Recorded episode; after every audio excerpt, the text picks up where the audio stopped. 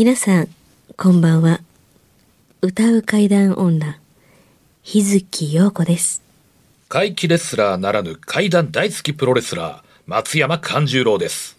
階段を集めて47年怪異収集家の木原博勝ですこの番組は、オカルト番組でも、心霊番組でもありません。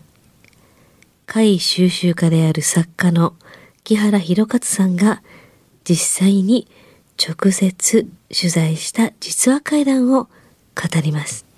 日本で唯一の怪談専門ラジオ番組です木原さんといえばあの今や伝説の実話怪談本、新耳袋シリーズの作者でもおなじみですよね。他にも、うずしお怪談やつくも怪談といったヒットシリーズも出版されてますよね。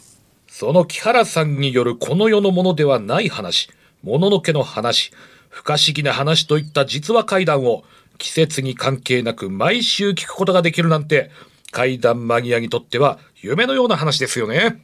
夢どころか悪夢よりも素晴らしいことですよ。それでは、あなたが最後まで無事にお聞きできることを祈ってます。怖い水曜日、存分に味わってください。収録している今日は8月1 1日日1日です。ようやく8月にね、突入したところで、ええ今日から。あのーとはいええー昨日の7月の31日、はい。えー COVID-19 の感染者が1500人を初めて超えて、えー東京都で463人かな、感染ね者ちょっとガ多い。ンと伸び大た。阪でも、うん。えー増え続けてましたね。おりまで、もちろんこの放送、あの、聞いてくださってる皆さんは、8月19日の放送なので。何を古い情報を言ってるんやというとこなんですけども、それを、あの、もう大丈夫だよというつもりで聞いている世の中になっていることを願う、願うですね。願ってやりません。で、ちょっと番組の収録が先行してえーいるので、あのー前回にお話はできませんでしたけれども、放送日的に、あのー先行しているので、ええー九州の熊本を中心としたあの集中豪雨が令和2年7月豪雨という名前がつきました、えーこの番組聞いてくださってる皆様のあの多くにあのーこもう長い長い今年の梅雨で、えー被害に遭われた方もえーいらっしゃると思いますし、感染症を含めて、あの、医療関係の方、あの、大変な状況になっているとは思いますけれども、頑張って、あの、乗り越えていただければと思います。番組は階談ですけど、階談って命を大事にする考え方が含まれているものだったりするので、そうえ、あの、ほんのちょっとでも、あの、この放送が、あの、憩いにでもなってくれればという内容なんかっていうのはともかくとして、あの、い、い、ちょっとでも息抜きにつながっていただければ、あの、存外嬉しかったりすると思います。こういう話を収録の1回目にはちゃんと言,、言っておかなければならないというこことを、あの、ちゃんと私たちも肝に銘じているという番組なんですよというのが伝わってくれればいいかなと。そうですね。ステイホームの味方ですから、ねこの絶対な安心感。うん。ね、あの、ここに出ているパーソナリティは、あの、3人とも舞台に立つ人なんですよ。はい片やリング、片やステージ、片やトークライブっていうことやってる人間で、もちろん、ここ、もう、何ヶ月も、4月の新耳が飛んで、6月の新耳が飛んで、8月の新耳も飛んでます。もうあの、えー私たやらないようにしているのではなくて、ライブハウスがダメなんです。という状況下だったりします。うん。で、もう、もし仮にやったにしてみても、前と同じように、場内満席でやれるか、やれるかどうかというか、やれない。わからないですよね、そればっかりは。うん、というところで、あの収録している現在も、どうやったら、あのー再び、ともかくステージに立てるのかというのが分からずに暗中模索している、あの、3人がメインパーソナリティだったりするので、なんかこう、えー決して人事のように言ってるわけではないという、うつもりで、あのー寄り添うことが皆さんと一緒にできればいいかなと思ってたりはします。そう人の不幸でね階段が増えるとかね、思ってる輩もいますからね。それは僕の本意ではないねです、そういう番組ではないですからね。それはまた別ですから。職種を問わず皆さん大変なはずですから、それはね。で、そんな人おるわけないやんと思思いがちかもわからないけど、そんなことないんですよ。そういるんですよね。またその階段階というところにはそういう不届きなさ階段師が。さんもやっぱ怒っとます。そう怒ってますよ。そんなええネタになるみたいなことね人の不幸で。もちろんもちろん。そんなことは絶対ダメ。言うんでいるんですよ言っちゃダメ、そんなこと。えーでね、あのー番組的に先行してるからなんですけれども、8月の4日の火曜日に、この神戸新聞に、載りました。えー記事が載りましたね。そうなんです。はい乗りました。載りましたというか、あのーなぜ知ってるかというのは、ご報告いただきましょうか、ちょっと。えあの見てね聞いてねラジオ関西っていうコーナーがね神戸新聞の朝刊に月1回掲載されてるんですよ、はい。それで8月の4日の朝刊にこの怪談ラジオが取り上げられてあらすごい。ありがたいですよ。私が記事を書かせていただきまして。もうちょっと今の怪怪談会に対する怒りもね込めていかにうちの番組が真実を追い求めてるかっていうようなことも書かせていただきましたから、新聞に？そうですよ。もうで僕らの写真も載ってるんでね4人の。あこれは我々からもぜひ、あの、ええ。また告知させていただかないと。でももう、この番組放送の段階ではえねえ、ちょっともうまたあれですから、ちょっとタイムラグがあれです新聞によけれども。く書けましたね。そうですね。まあ夏でしょうからねそういうのもあったんでしょうね。あ時期的に、うん。また怒れるディレクターが怒りのまま原稿書くというのも珍しいですね。すね。あの、僕らまだ現段階では記事読んでないんですけれども、はい。書いた人間がいるから、あの、なんで7月1日に8月4日の話してんねんっていうとこだったりするんですけど、書いた人間が、情報人がいるので、あの、ごこ報告をさっき受けたので、やっぱり怪談ってね、みんな誤解されてる人多いじゃないですか。ただ単に怖い話だけとか、まあ、はいね。いつも言ってるようにホラーとかオカルトとごっちゃにされてる。それはちゃうんやでっていうのをこうね、はい。書いときました。あ、ちょっと見そびれた方はね、神戸市内になりますけれども、図書館行ったらね、新聞のバックナンバーありますんで、ああ、そうか、そうか。8月4日の神戸新聞送っていただいたら、いやいや、あの、記事送っていただいたら、あの、写真をツイッターに上げますよ、そうですね。じゃあ、木原さんのツイッター、皆さんのツイッターにね、はいリンクしてもらえたもうら。上がってる感じそう、上がってるはずですね、もうこの時点で。ツイッターに上げれる内容なんやろうね。あ大丈夫、全然大丈夫ですよ。新聞に載るやろね。誰か誹謗中傷、誰かみたいに誹謗中傷はしてませんので。なるほど。違う意味で怖いな、なんか。前ドキドキや。で、その佐々木なんですけれどもね、はい1月に1年ぶりに県民神社に行ってきました。あらららららら。うん。まあ、今回で2回目なんですけれども、はい。去年から毎年行こうっていうので行き出して、はい。まあ、ほんまは5月に行きたかったんですけれども、はい。ちょっとコロナの影響で行けずに、はい。はい。はい。で7月に行ったんですけれども、はい。今回は初めてね、県民さんで、あの、滝行に挑戦しました。マジあれ奥の院まで行って滝に打たれてきました。いやいやいやいや、ちょっと待て待て待て待て待て待て。待て。はい。あのー滝の行って、ええあの、奥の院の下の滝って、はい。パイプから出てる、水、水道水みたいな、ええ。あの、細さの、ジャーやで、えお僕もやったことがある。あ、。やったことあえるんですか？初めてやりました。うん、いや、頭だけ突っ込んでんねんけど、ええ。あの、いわゆるあの、しえー白衣に着替えて、ええマジですか？いや、今回ね、もうそこまで用意してなかった、うんもう分からずに行ったんで、はいで、聞いたらもう、バスタオル1枚巻いてもええ言われたんで、全裸にバスタオルだけ1枚巻いて、え打たれてみました。ほー打たれてみましたか？もうけ、汚れてるんで、僕の体は。そうですねそれは知ってますよ。よくご存知で。浄化しないとこれやばやばいなと思って。はいこ心も汚れてるので。そうなんですよ。うんでもありがとね、パイプから出てても強いですね、水圧というか。そうです結。構きつかったですわ。あの、水量があるので、えあの、そんなね、ちょろちょろした水ではなくて、ええ。頭を、をこう、どう言いましょう、あの、叩かれてるぐらいの、あの、結構ですね。勢い。どれほどの高さからこう、結構高い水が来る結構だ、3 3メートルぐらいありますメートルぐらいありねます。ねなかなかの高さですね。ほんでやっぱり夏でも冷たかったです、水がすごい。7月でも。だからそんなずっと当てられなくて。本来ならこの般若心経を唱えたりとか、はい。乗りと上げながら打たれるんやでって宮司さんに言われたんですけども、ちょっと覚えてなかったんで、手だけ合わせて、もう心の中で祈りながらですけど、やっぱりこう耐えられないじゃん。冷たいし、きついし。はいはいもうだから15秒ぐらいでもう無理ってなって、早っそれを3回ぐらいとりあえず繰り返して、はいまあ体をちょっと清めてきたんですよ。清まりました、その15秒、15秒、15秒で。いや、そこまではいかへんと思うけどね。昔、あの、四国の山岳密教で山を修行して回る人は、あの、県民さんの、あの、滝には、まあ、必ず、まあ、撃たれたんだ。そうですよ。ところでね、はい。今、ちょっといい話聞きましたけれども、ええ。あのーその奥の院えに、あのー行くう途中というか、奥の院に上がるのには、はい。あの、その滝の水が流れてる、水が流れてる川みたいな小さな橋を渡るあ丸い。はい太鼓橋があって、はい。でそこからはあの不動明王が見えるんですよ、はい。左手にね。で、そこから階段を登って奥の院に着くでしょ、はい。その階段を登る時の右手に、ええあの、いろんな形の不思議な石塔がずらーっと並んでたでしょ？ぱいありました、石塔が。あれね、はい昔はなかったんです、あそこあに、。そうなんですか。うん。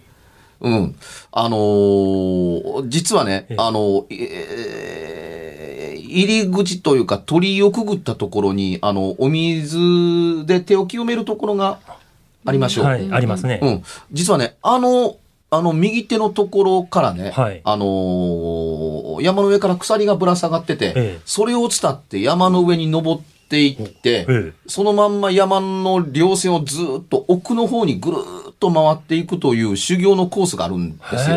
大変な崖っぷちでね、ええ。あの、ほとんど、あの、のところに、あのー岩に打ち込んだ輪っかに鎖が通してあって、ここれを持ちながら、あの、落ちないように歩ないいていくというようなところをずーっと、山の裏手をずーっと回っていくという修行のコースがあるんです。はあずっと昔はね、あのー上に上がってきた人はそこを通って、ええ。あのー今あ話した、ええ。そのお神さんいろんな神様なんですけど、そこにそのあの手を合わせるということをやって回ったんですって。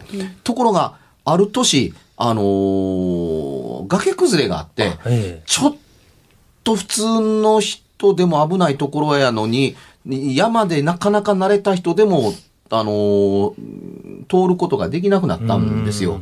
というので、あのもうここを、あのー修行の道として通ることをやめにしようと、あの神主さん決めるんですよ。で、やがて草むしてきて、その、道もよくわからなくなり、鎖も見えなくなってるから、ああの、え、そんなのありましたっけ？っていうふうに思うように、あのーなるんですよ。うん。ええ。で、その、おね、鎖を登って一番最初に山の上に登ったところには、ええ。昔の、あのーお社の屋根瓦か何かが、ええ。あの、そこに、あのーバーっとこう、あの、捨てる場所に困って、ええ。あの、に置い置いてあるというか、はあまあ、そこに捨ててある、あほったらかしてあったりするので、ええ。どうかすると、あのーね、よく見てると、はい。あのー河原の先っちょの鬼瓦みたいなもんですね。ええ。あの、こう、ほ、うんうんこう、こう、河原なのにこう、で、虎を作ったりうん、竜を作ったりしたあものが、そのまんま、あの、置いてあったりしますよ。ええで、そのうち、あまりにもよくできてるんで、瓦と同じで、あの、黒光りしているんだけれども、あの、虎の形に綺麗に、その、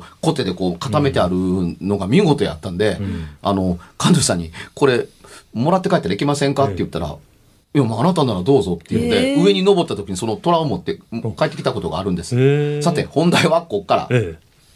あの、今言った通り山をあの封じたので、あの、誰も手を合わすことがなくなったまんま、山の壁面の底かしこに神様の石塔が残ったという話しました。えこれがね、あの、神主さんの、あの、枕元に現れてええ、神様が、あの、えー人が参ってくれなくて寂しい。人に、あの、おお参ってもらいたい。ええというふうに、あの、夢枕に立って言うんですって。えはいどんな風に見えるんですかって見えるというわけではないんですけれどもあの気持ちが伝わってくるんですええ。という言い方がいいですか？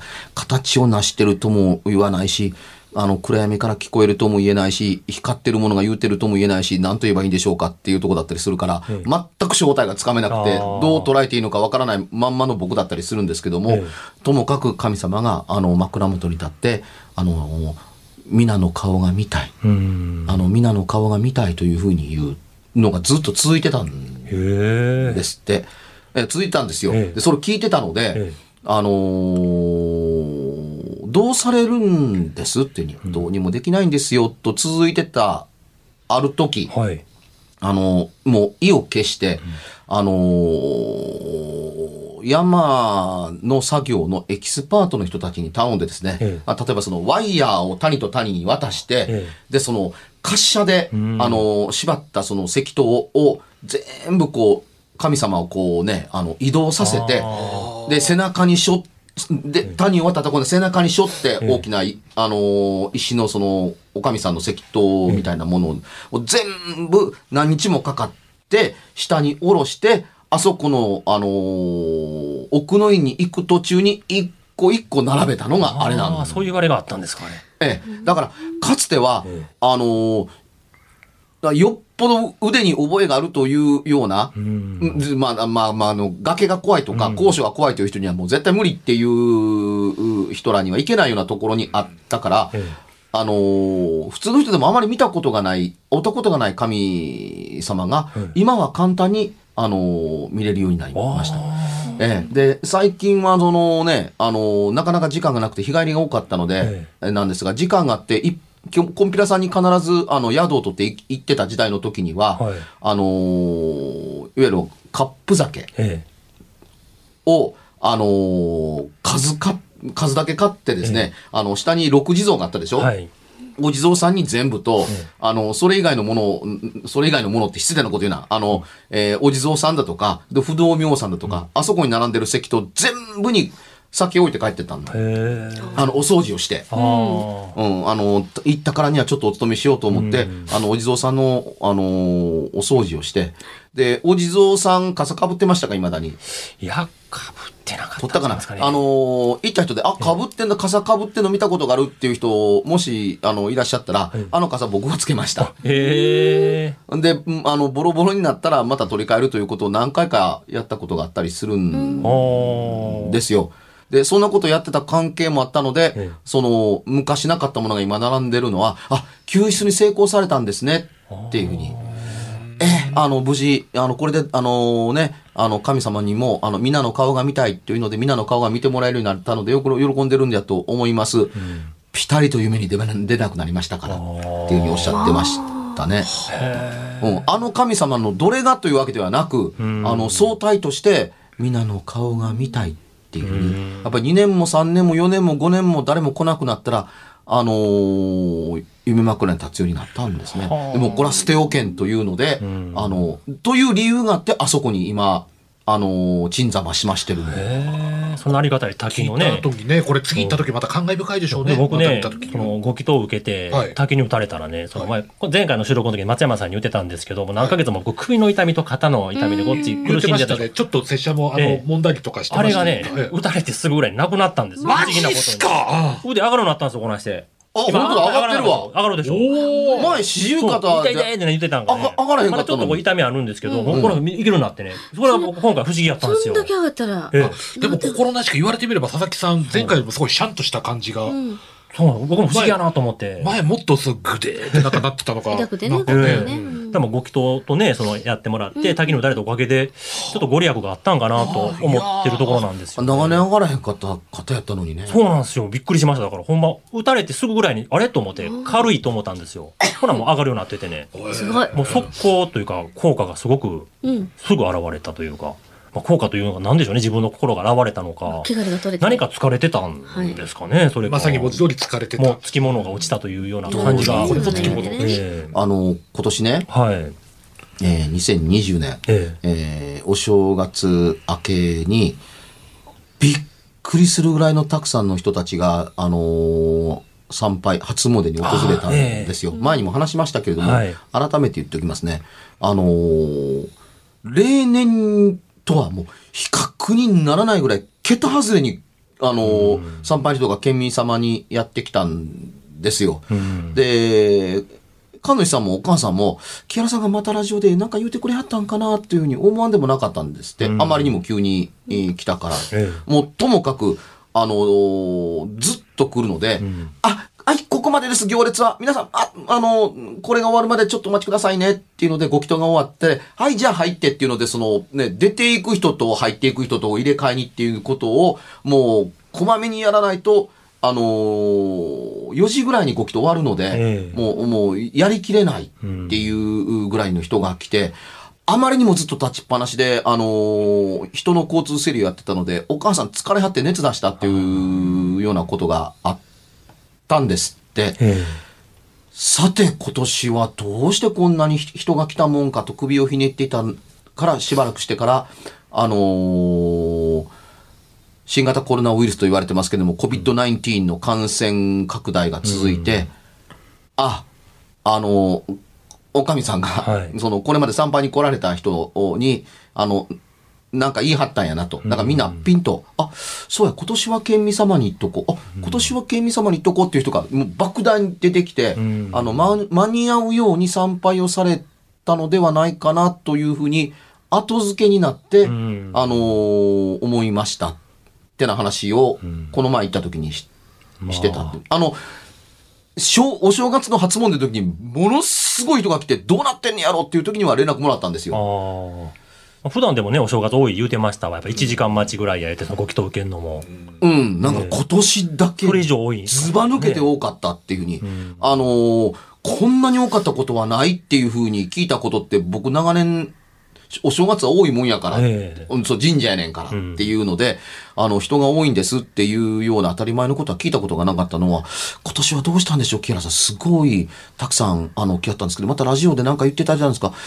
はて、そこまで人がたくさんいらっしゃるほど、あの、のような、あの、ことは多分言うてないと思うんで、なんででしょうねって、答えは後からやってきた。何度も言いますけども、今年だけやったりしたので、ここ10年も20年もここまで来たことがないっていうのが今年だけにあったっていうので、不思議なことがあるもんや。不思議ですね。うん、だからまるでな電波を飛ばしたかのように、信号が入ったかのように枕元に立ったように声が聞こえたかのように、あの来るべき人が来たのか間に合うべき人が間に合ったという言い方が正しいのか言葉の選択難しいところですけども、あのー来れる人あのあまり近くのの神神社の近くに住まんでる方ってあんまりめったに来ないらしいんですけどむしろ遠いところの人の方がよくいらっしゃるんだそうですけども今年はあの金剛金財から集まったんだそうですよ。不思議なもんですね。いつでも行ける人ってあんまりいつでも来ない。そうですね、確確かに。かに確かに。でまあ、不思議とそのね、僕が行った時雨あったんですけど、いやっぱりご祈祷前からやっぱ雨止みましたね。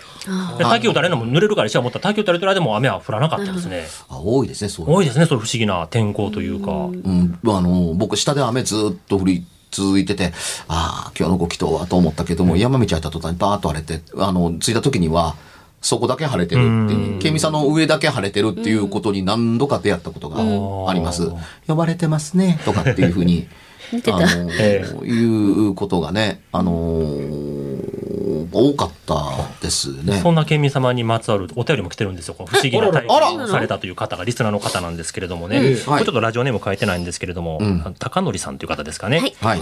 えーちょっと読ませていただきます、はい少し不思議な体験をしたので聞いていただきたくメールさせていただきました。ありがとうございます。先日郵送で県民神社ご祈祷をお願いしましたお。まあ、一度伺わせていただいた際に郵送でも対応していただけると伺ったので、本当は直接行きたかったのですが、岐阜県から行く時間、行くのはちょっと時間がなかったため難しかったとのことです。岐阜の方だとね、で、ですまあね。、それから郵送した後のことですけれども、夜10時前に自宅で家内が子供2人を寝かしつけていました。で、玄関が開く音がして、私が帰ってきたと思ったらしいのですが、そこには誰もおらず、その10分後ぐらいに私が帰宅した際に、いや、さっきこんなことがあってんでいうような話を家内がしたと。で、家内は勘違いと思い、玄関まで見に行かなかったそうです、音がしてもね。うん。で、リビングにいたらしいんですが、我が家は、我が家の玄関はドアを開ければすぐリビングの間取り。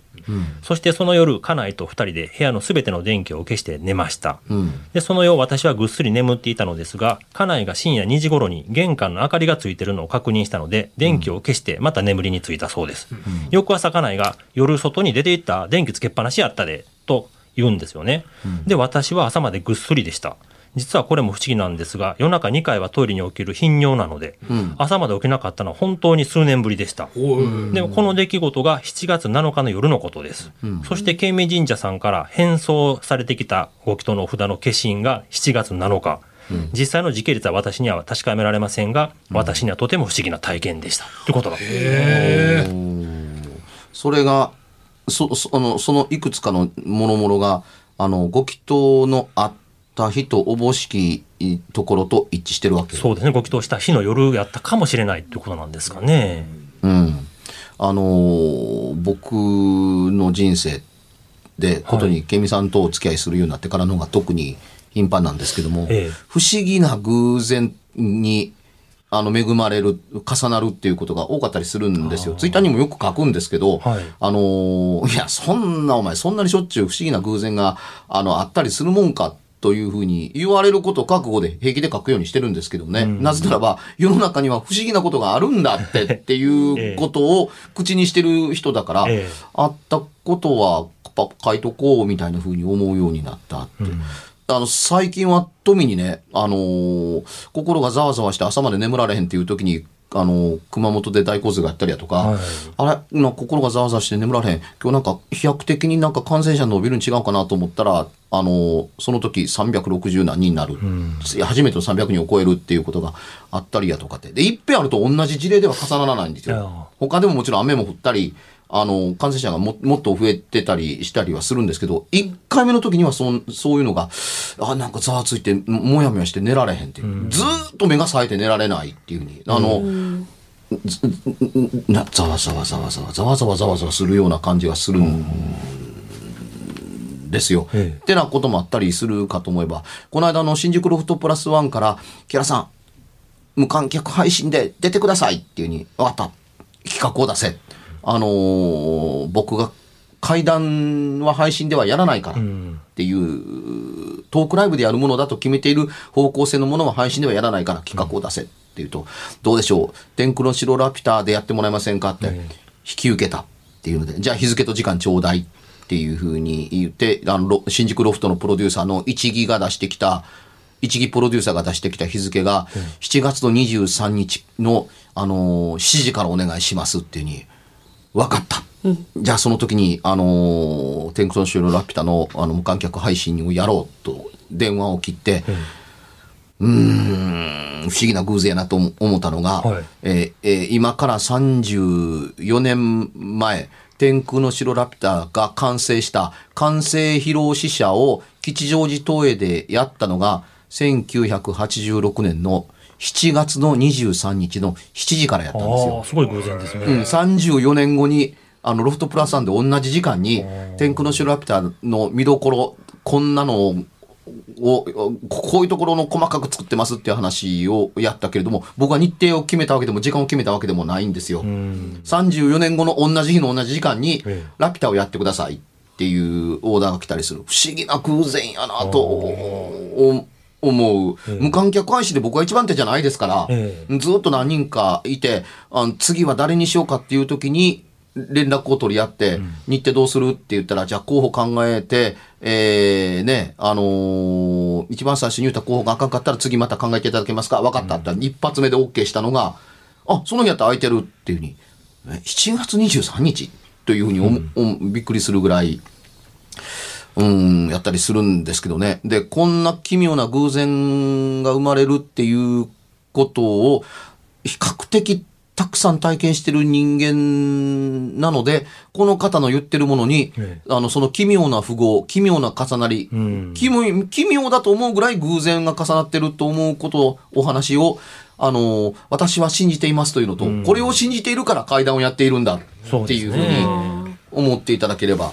で、当然、ね、あの、これを聞いてるリスナーの方が、それのな、どこが階段やねんっていうふうに思う考え方あるかもわかりませんけど、幸と不幸は表裏一体です。ですねこれ、ええ話やからああと思ってますけども、言っときますけども、奇妙な偶然がええことを指してることばかりとは限ってないですから、確かに。一歩間違えると、なんでこんなことが重なるのというのが、ええことじゃないこととして重なることってないとは、あのー言えないんですという言い方にしておきますね。あえて、ね、あのーあまり使いたくない言葉使いたくないですけれども、あのー良いことが重なることの真逆が、あのー不思議なぐらいに重なってたら、不思議と思わずに苦しさだけにあえぐという、あの、日々を送らなければならないことがあったりするというのって、怖いことではないですか、確かに。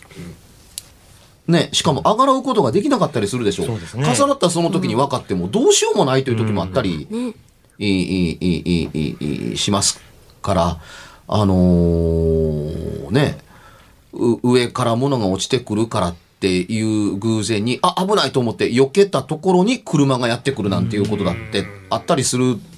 かもわからなかったりするわけでしょ、小さな災難を受けて受け入れた方がむしろ何もなかったのになんてなことがあったりする。なんでこんな小さな偶然に大きな何かが重なるような偶然と重なって大変なことにならないかんのみたいなことっていうものがポンポンポンと重なったら怖いじゃないですか。怖いですね。うん。で、うんあの、それでもね、何を言うてんねん、そうやって人を怖がらせようと思って、という方も、やはりこれまたいると思うんです。でもね、僕、取材を通して、体験者を通して、あるいは実際自分の目で、どんだけ奇妙な偶然で大変な目にあった人を見てきてるか。本に書かないだけですよ。好きじゃないの。ので、えうん、あの、おだから、あの、お僕の心の中だけですけども、あの、心の中だけですよええ。確信を持って、このままではあなたすみませんよ。あっていうふうに思うこととか、思う人だとかって出会うわけですよ。ええ今はいいでしょう。あと2年はいいかもしれません。しかし3年後はわからないですよ。そんなことやってたらっていうことって、あったりするんですよ。うん。あの、だから、あの、前世なんかをいきなりガーンと作ったりするよりも、ええゆっくりゆっくり小さく小さく坂道を登っていくように、右肩上がっていくように、頑張って頑張って、あの上に伸びていくという形の方が良かったりすると、思うんですけどね。な山あり谷ありやりながらも、ちょっとずつ上上がっていくっていうふうに、まっすぐはないですから、まっすぐ右肩上がりなんてことはないですから、あのね、波があって、谷があって、波があって、谷があって、山があって、上があって、下があって、上があって、いろんなことあるかもわからないけど、でもちょっとずつ上に上がっていくということを目指して、えー頑張っていくところに価値があり、あ。うん。やっぱ地道が一番ですよ。そうですね。全くその通り急がば回れでね思いま。す。あ、そうそうそう。思います、本当に。ね、えーあの、そ、この方、もし、あの、機会があったら、あの、岐阜が遠いのはよく存じてえーいますし、今、そう簡単に、この放収録の時点でも、うんそうですよあの、そう簡単に県外移動ができるとは言い難かったりしますけれども、あの、機会をご自身でできたら作って、あの、県民さんまで、あの、参拝に行かれるとよろしいかと思います。そうですね。えありがとうございましたと。えーお札が多分届いたと思いますので、ええ。あの、ご祈祷お願いしたんですから、あの、お札に、あのーできることなら、あのーあ朝、夜、あのー二礼二拍手一礼の、あのーご挨拶を欠かさぬように、お札に、んあのーされるといいんじゃないですかね。あのー僕はやってますよ。僕もやってます。うん。うん、あのー全員、全員やって入ますからね。うん。全員やってます。あの、一度腕輪をつけてこれを始めるとね、やっぱり、おろそかにするのはちょっと怖い。そうですね。うん。やっぱ日日々の感謝をというふうに。えーどういうラジオ番組やねんと言われて、それが階段とどう関係するんだって言われると、のよくわからないですけども、あの、僕的には地続きで繋がってる話だったり、するので、あの、ご容赦いただければと思います。ただ、あの、こういう話ができるから階段、ゆ日本唯一の階段専門番組なんですよって言える、ゆえんでもあったりすると思うんですよ。すねただ階段だけを喋ってるっていうの怖い話だけするわけじゃないですからね。どうそれ日本唯一ですから。そうですよ。不思議な話ですからね。そうそうそうそう奇妙な話。そして、ええ話もありますよ。の、どこかちょっとほろりとくるような、ね、階段のそういう一つですからね感動の要素があったり。うんうん。どうされました？今誰か窓を叩かへんかった？えいやまたまた。ですね。そんな。いや、じゃあ、左側からの、あの、何、ヘッドホンが来る。あの、というふうに叩かれあいや。た。いや、これがね、耳から入ってきたのではなくて、あの、体感？音の波で、あ、聞こえてきたっていうふうに思う。いあの、お茶飲もうと思ってキャップをちょっとやりましたけど、こういう、そういうのと違いますか？や、僕の左側なので、あそれでガラスを見てたから、いや、何が音を立てたのかなと思ったけども、いつものように、その、ヘッドホンから聞こえてきたという音では、なかったんですね。トントントントントントンというふうに。はいえいいお手紙ありがとうございました。ありがとうございましたハンドルネームどなたでしたっけ？えー、まあ、高則さんですね。高則さん。え高則さんえ、あのーぜひともまた、えあの、機会がお、があったらではなく、機会を作って、そうえー、ね、あのー行ってみてください。ええとこですから。作るもの、機械は作るもの。よろしくお願いします、番組では別冊怪談ラジオを販売しております。ちょっと普通の地上波のラジオでは放送できない僕の体験を、あの、語っています。二度と本の形でまとめるつもりのない話が入っていますので、ぜひお聞きになってくださればと。どうやったら帰るの？詳しくは、ラジオ関西の怪談ラジオのホームページをご覧になって、ぜひともお買い求めいただければと思います。今夜はいかがでしたでしょうか？何もなければいいんですが。え？ちょっと、あなたの城、誰ですか？番組ではお便りや感想のほか、あなたが体験した怖い話や、あなたが聞いた身近な人の不思議な体験、また怖い写真や曰く因縁のあるものなどもお待ちしています。メールの宛先は、階段アットマーク、jocr.jp、k-a-i-d-a-n アットマーク、jocr.jp。ファックスは078-361-0005、078-361-0005。おはがきは郵便番号650-8580、ラジオ関西、階段ラジオ、怖い水曜日まで。ぜひ、本物の怖い話を私に教えてください。お相手は、歌う階段女、日月陽子と、怪談大好きプロレスラー松山勘十郎と、そして、階段を集めて47年。木原博一でした。それではまた来週、お耳にかかりましょう。この一週間、あなたが無事でありますように。